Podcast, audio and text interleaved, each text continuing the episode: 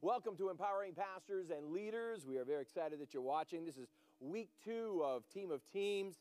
Want to make sure that you and I are, are growing because, uh, you know, these last few years have been somewhat challenging as a lot of the church world has, and, and even businesses, have had to go into more of a maintenance mode than into progressive mode. But 2022 is progressive. We are not going to sit back. We're not going our laurels are done. Now it's time to move forward. And it's time to literally grab it and make it happen. So that's what we're going to do. And so team of teams is a major part of that. Last week we covered some of the basics, and today I want to talk about uh, the necessity of building team of teams. And then over the next few weeks, what we're going to get into is how to build your team. But the very first thing we want to be able to do is understand that there are two types of, uh, two types of, of tree. We touched it last week, but I want to get back to it. That is, you have a deep root tree or you have a shallow root tree. The problem with the shallow root tree is that when the winds come and the storms blow, many times those are the very first trees to go over. They're usually a pine tree or a, a, a you know those type of uh, shallow roots. I'm trying to think of another one, evergreens and things in that manner. But when you go to a deep root or a deep hard root, which would be like an oak tree or a maple tree, they're not as much wide as they are deep. And when we're building teams, there's a need for making sure that we are going to grow deep.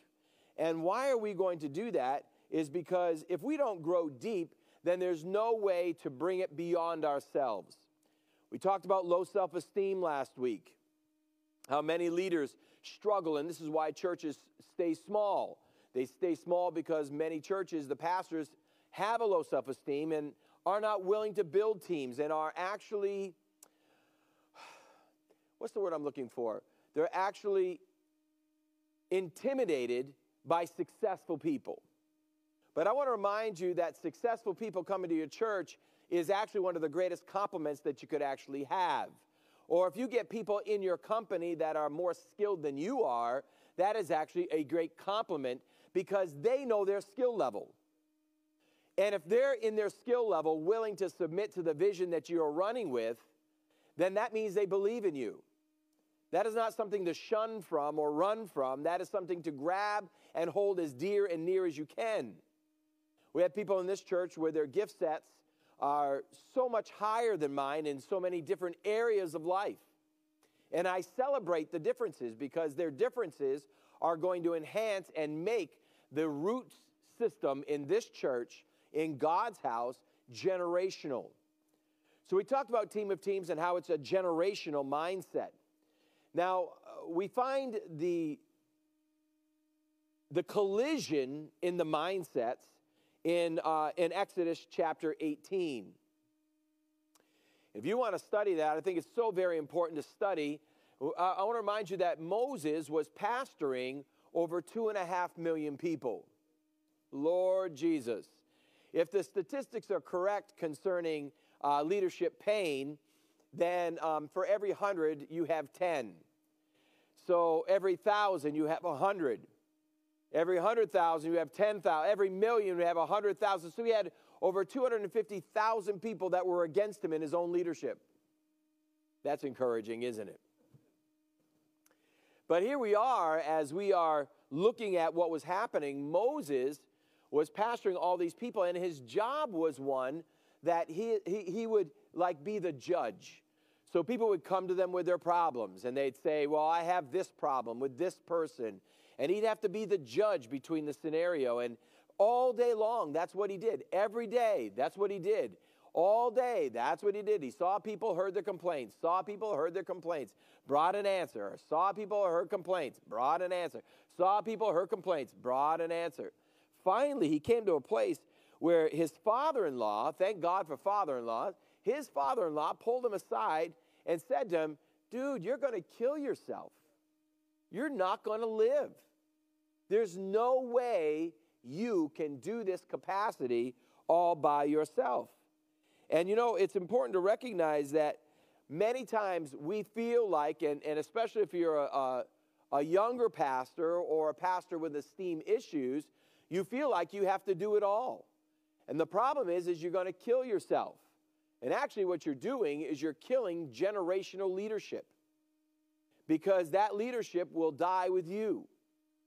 So we must get back to Jethro and his mind and how he spoke to Moses under the inspiration of the Holy Spirit to save Moses' life and to literally make it so that the children of Israel could be pastored. One person cannot pastor a lot of people well. Now, uh, studies, I believe, the majority of them that I've read, a pastor, one pastor can really pastor about 150 people by themselves. And someone can do it well, you know, do the follow through and do all the stuff. But much more than that, there's really no way that a pastor can really truly love people the way he is supposed to or she is supposed to with uh, just themselves. Well, they might be able to, but they're soon to be divorced. So uh, it's important that we look at what Jethro said. Jethro looked at him and said, Listen, um, where are we? Uh, 18. Let's, uh, let's verse, verse 19. Now obey my voice. I will give you advice and God be with you. You shall represent the people before God and bring their cases to God.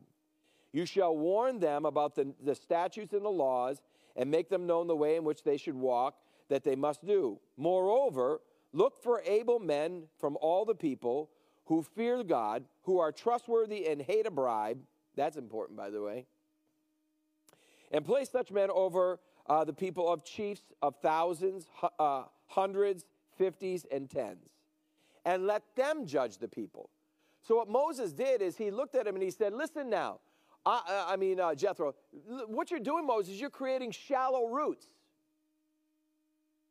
Your roots are so shallow that you're going to die, and so is the tree.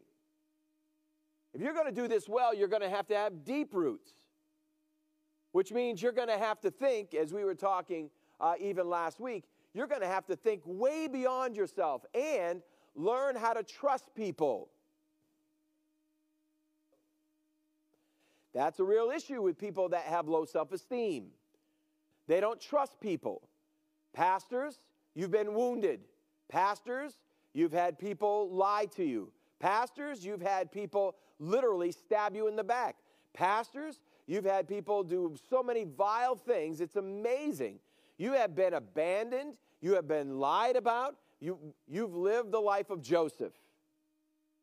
The problem is becoming cynical. The problem is becoming a person that is cynical. And what does that mean? Is that you're always waiting for the other, the other shoe to drop. You're waiting for the, the, the knife to come out to be stabbed. So therefore, you trust nobody.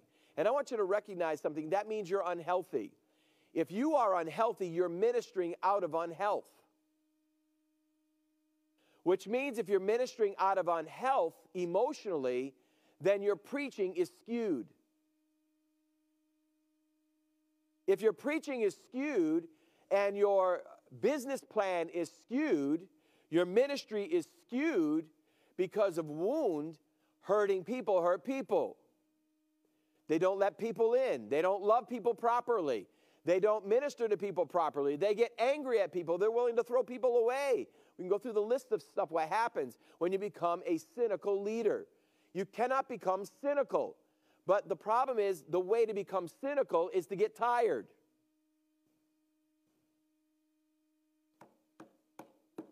Just say it again.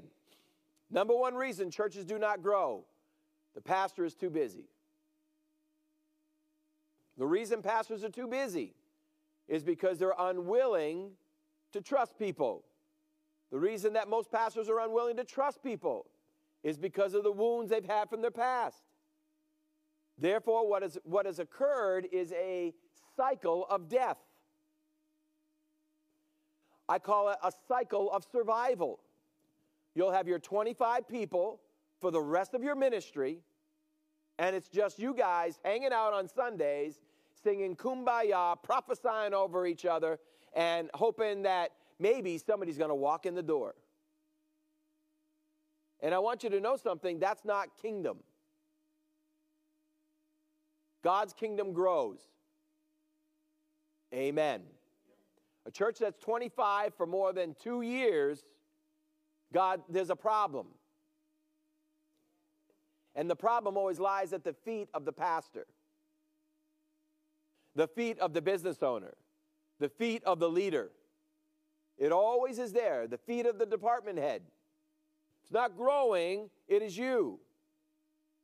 And so we must, at times, we've got to take a very realistic view of ourselves and say, where am I broken?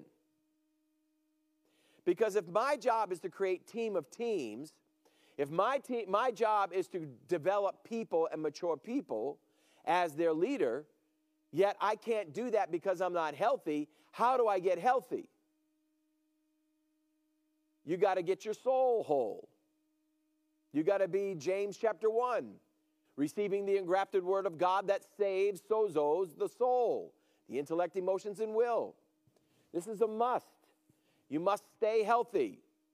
The Bible says in first, uh, where are you found? What is it? Third John verse 2. I pray that you'll prosper and be in good health, even as your soul prospers. What do you mean, your soul, your intellect, emotions, and will? As a leader, you have got to become a healthy individual.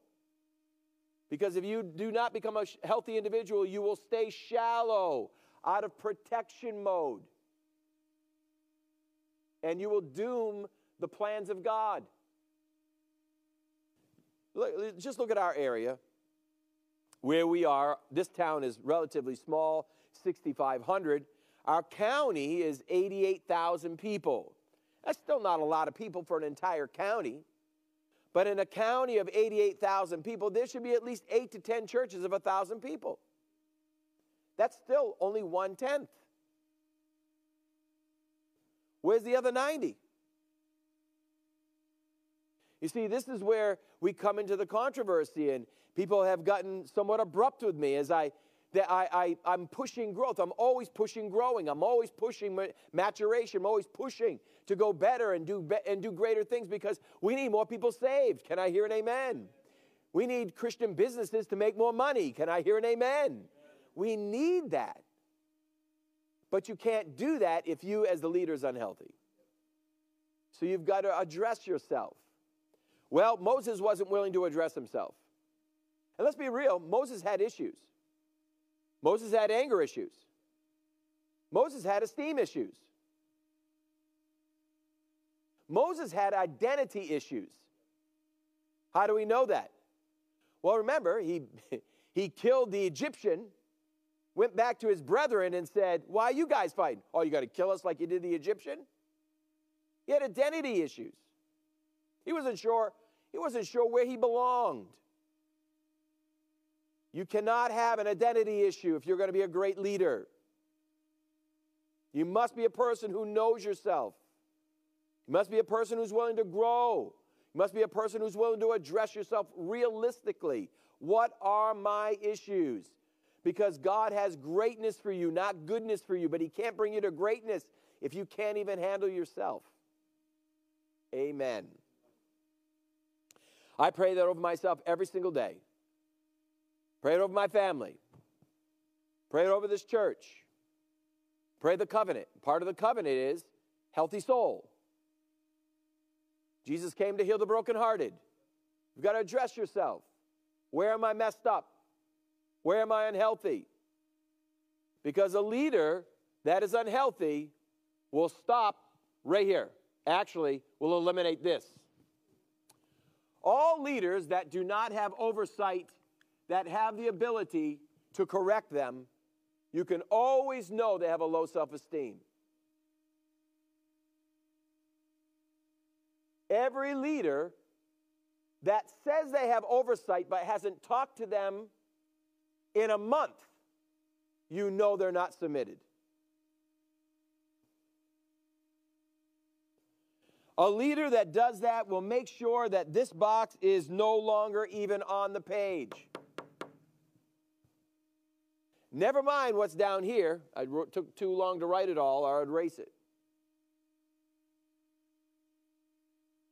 That pastor will be right here by himself, have a few trustee members, and that's about all.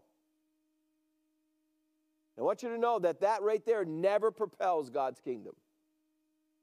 So, as a team of team person, we've got to, first of all, address ourselves. Number two, we have to identify our own strengths. You can't identify your own strengths as a leader if you're unhealthy.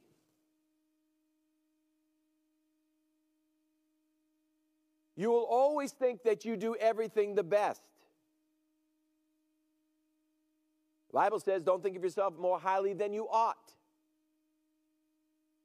And again, this is why many pastors, when somebody very skilled comes into their congregation, makes it too difficult for them to be there, literally driving them out of the sanctuary. They say, I believe it was in, uh, I'm trying to remember which book it was, uh, maybe a Barna book. Uh, yep, it was. It was a Barna book that simply said less than 5% of all business people, successful business people, stay in churches. It's because the pastors are intimidated by them and drive them out. So once you've found out where you are and where your need for surety is, is located, then you have to identify your strengths. How do you identify a strength? The best way to identify a strength is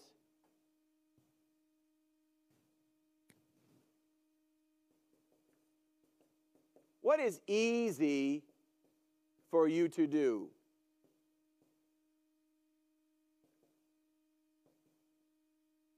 What is easy for you but is hard for somebody else is really showing your gift. Jen is an amazing organizer. She's over our groups, education. I'm just going to be straight. I could not do it. Period. I could not do what Carla does with the fiscals. I definitely could not do what Pastor Aaron does with the children.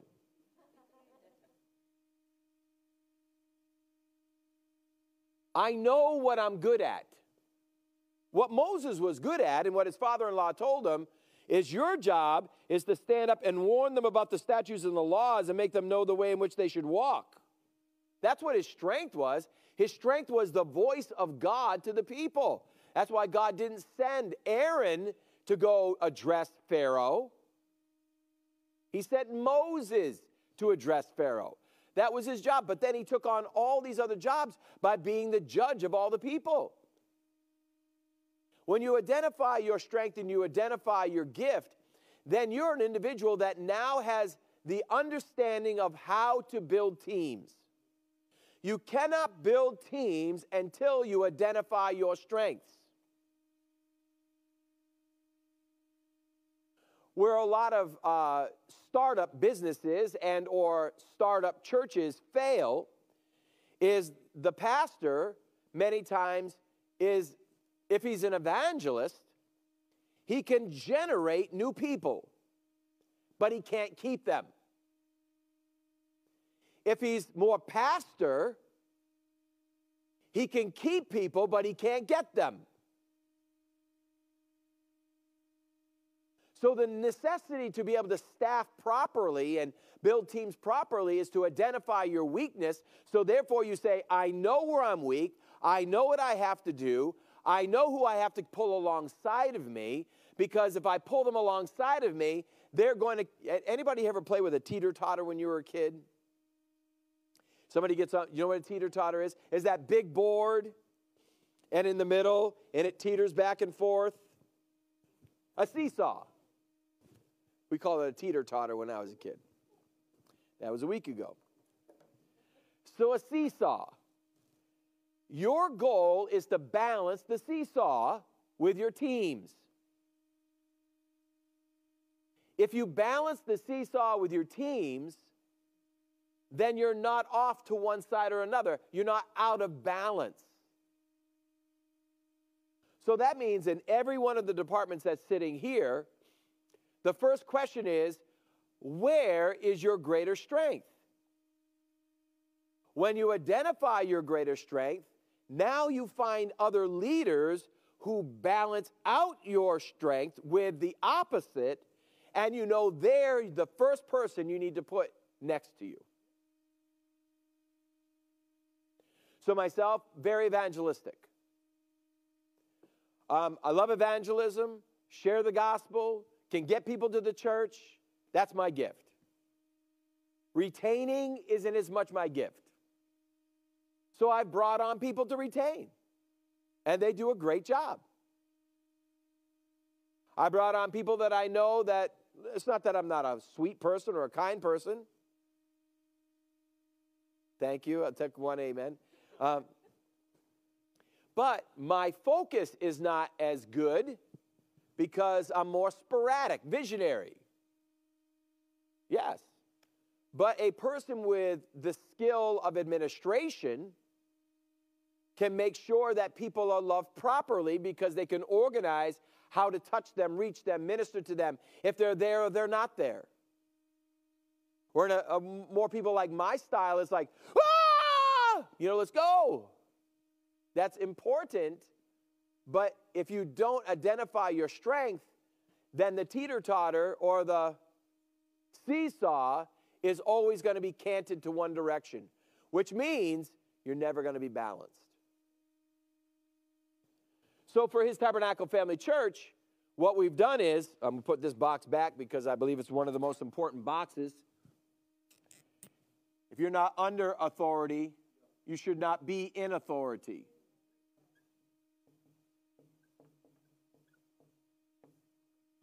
I have a lot of denominational pastors tell me, well, I'm under my district. You haven't talked to your district in so long, they wouldn't know if you have a problem. They wouldn't know if you're going to hell or not. That's not oversight. You got to be close enough for someone to be able to smell when you're wrong. They got to have your name on their tongue to pray for you. I believe that's one of the most important. Then you have your pastor, the visionary. Now, in New York State, we have trustees. Trustees in this church are only over finances. They do not run the church's money. That's the visionary's job. But they keep in check. And then we have what we call the depths. These are the deep roots. We have his kids, outreach, people care, Worship, assimilation, which is the ability to not just get them come through the doors, but keep them. Youth, education in groups, safety, security, remnant Bible college, and young adults, and administration. All of these are the top level. Watch now. These are your teams. These are the teams.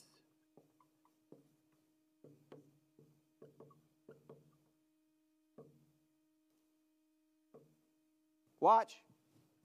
But these are the team of teams.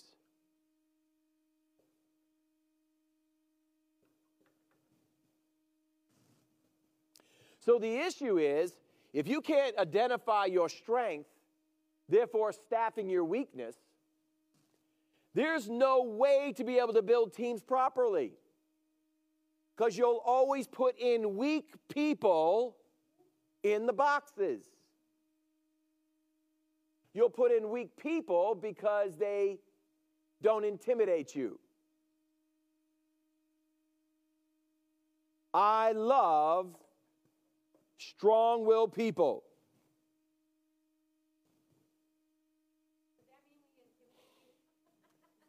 No, I like it because it makes it so that we can have good fights.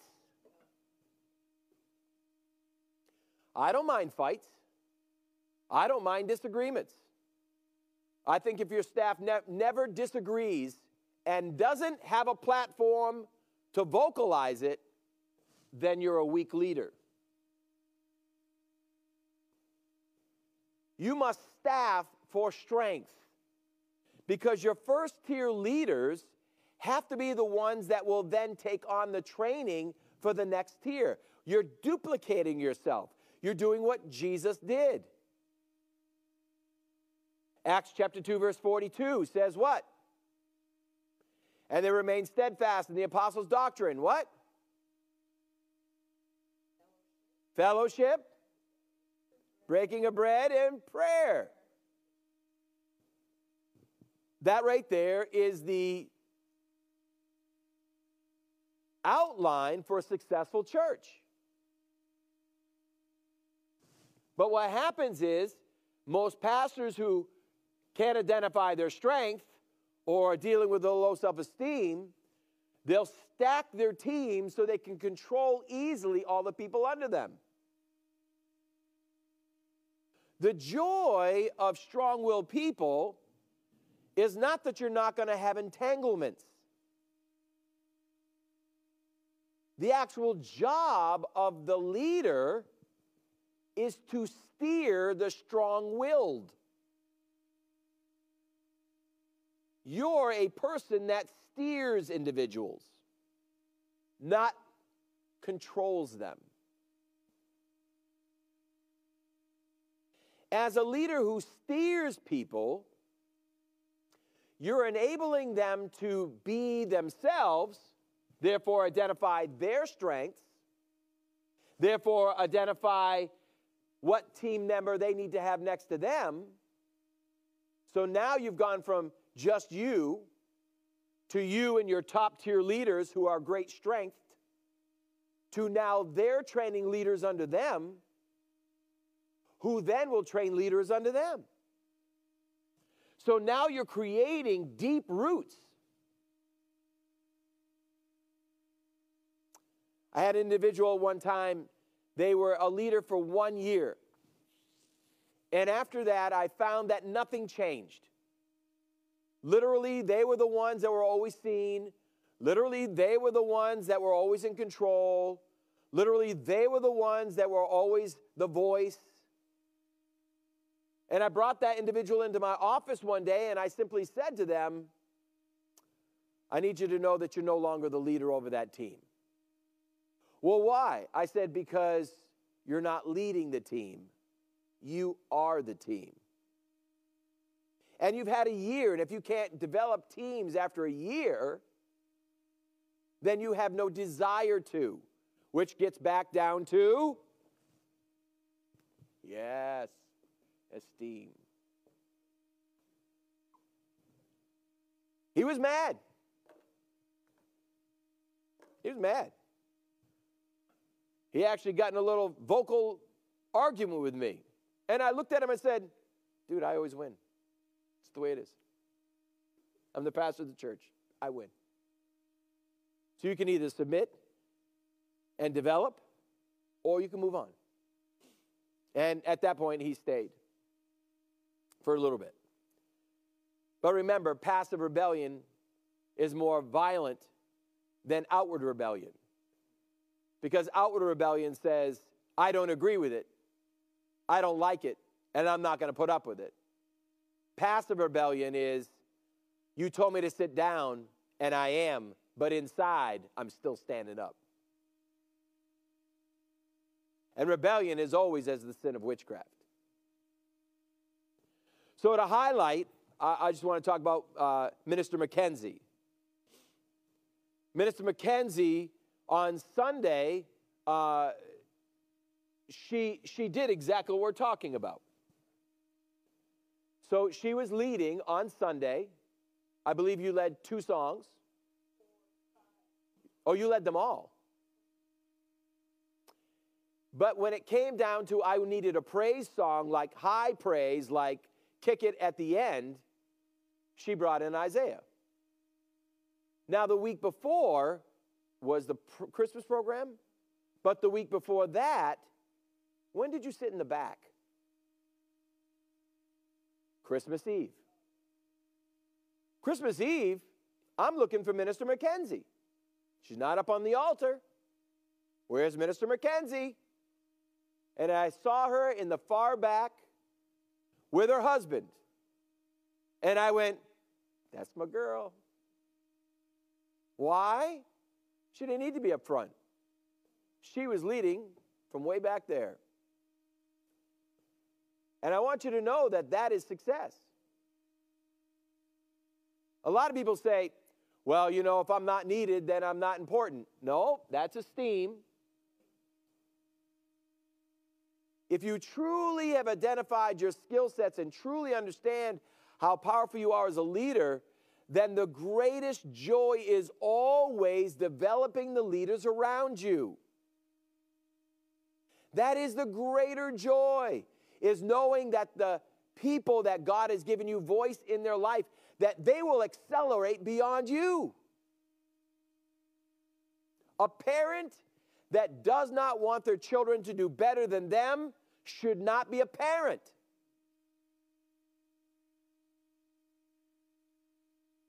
Sadly enough, we see that a lot. My kids are smarter than I am. It is true. I have no problem saying it. My children are smarter than I am. They're more gifted than I am. They're great speakers. They're great pastors. I have no problem, no problem admitting it at all. And both of them could beat me up. No problem saying it at all. People think, well, I mean, what do you do?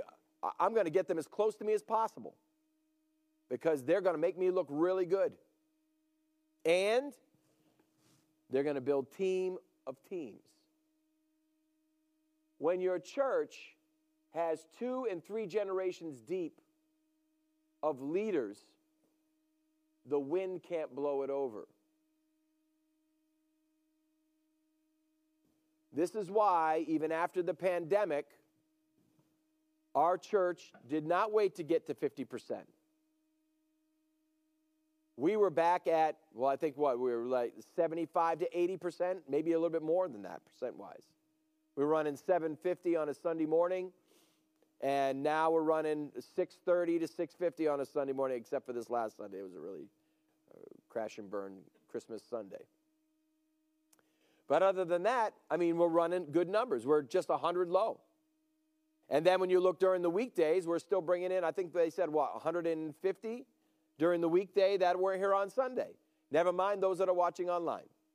Our recovery was great, and our recovery was great not because we're nice people, is because we have teams of teams. And each, each one of these leaders, their job is to lead the people under them and to develop them. And every time you do that, you're creating a deep root system that no matter what the problem comes, you'll always still have a tree standing. The issue is the leader. So you sent me your homework. If you didn't do your homework, if you're watching online, you didn't do your homework, PayPal, Pastor Spencer at gmail.com, $25. I appreciate that. I do take cash, no checks. Thank you. Why do I charge? Because I've taken time to develop this. And if you're not going to respect it enough to be able to, uh, to be able to uh, do the homework, then you can pay me for that, which is great with me. I don't mind either payment or uh, do the homework. Both work for me well. I just want you to know that if we're going to develop teams properly to have successful churches and successful businesses as kingdom people, it never happens on accident. And these principles are all the way back into the book of Exodus. They're not new, the problem is, is that we're afraid that the world is infiltrating the church, and that's not the problem at all. The problem is that the world has stolen the church's principles. My last studies that I did said that only two or three churches in all of America don't work by this this corporate structure. Don't work by it. Only two or three. We're talking mega churches. All the other ones do. Now remember, mega churches, it's only 1% or over a 1,000. 1% of all the churches in America are over a 1,000 people. That's it. All companies that I know of work by this process. This is the corporate structure. You were corporate, you were corporate, you're corporate, corporate people. The corporate people understand this is, uh, this is normal. Problem in the church world, because of this, we abolish this. And we stay this. And then we can't understand why God's not blessing. So there's a need to grasp this. If we're going to build good teams, what is, what is a team? A team is a group of people, God's people, who deserve to have good leadership. We have the greatest job in the world. We get to represent the King of Kings and Lord of Lords on this planet. We get to lead the greatest army on the planet the army of the Lord. We get to introduce heaven to earth as leaders. We have the most important job on the planet, more important than the President of the United States. Yet it is the least trained, developed in leadership because of esteem. Get ready, I'll end with this. Getting ready to speak in uh, Pakistan uh, next month. No, I'm not going. Uh, had the, uh, if I wanted to go, I probably could, but I'm not going. So I'm going to do mine by Zoom. But there'll be 300 pastors. And they reached out to me and said, This is the same folks that we uh, do 183 nations with a week. And they said, The churches are all in competition here. And I said, Well, welcome to America too. Why would a church be in competition?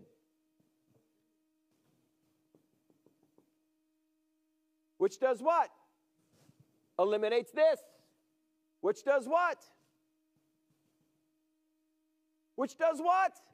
Minimize God's kingdom. We have got to be people that know what our job is. And as leaders, our job is different than those that we're raising up.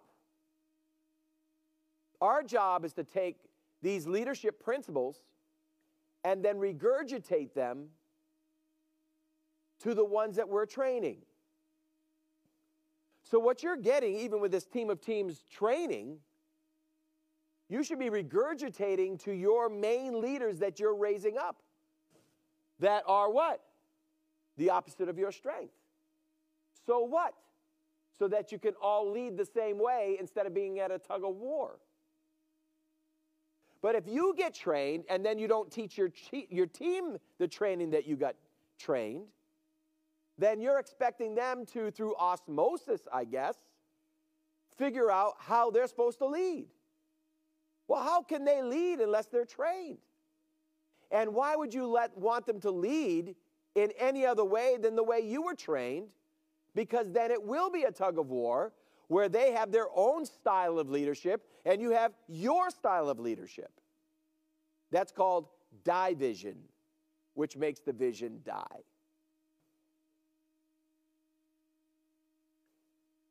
So, team of teams is extremely important.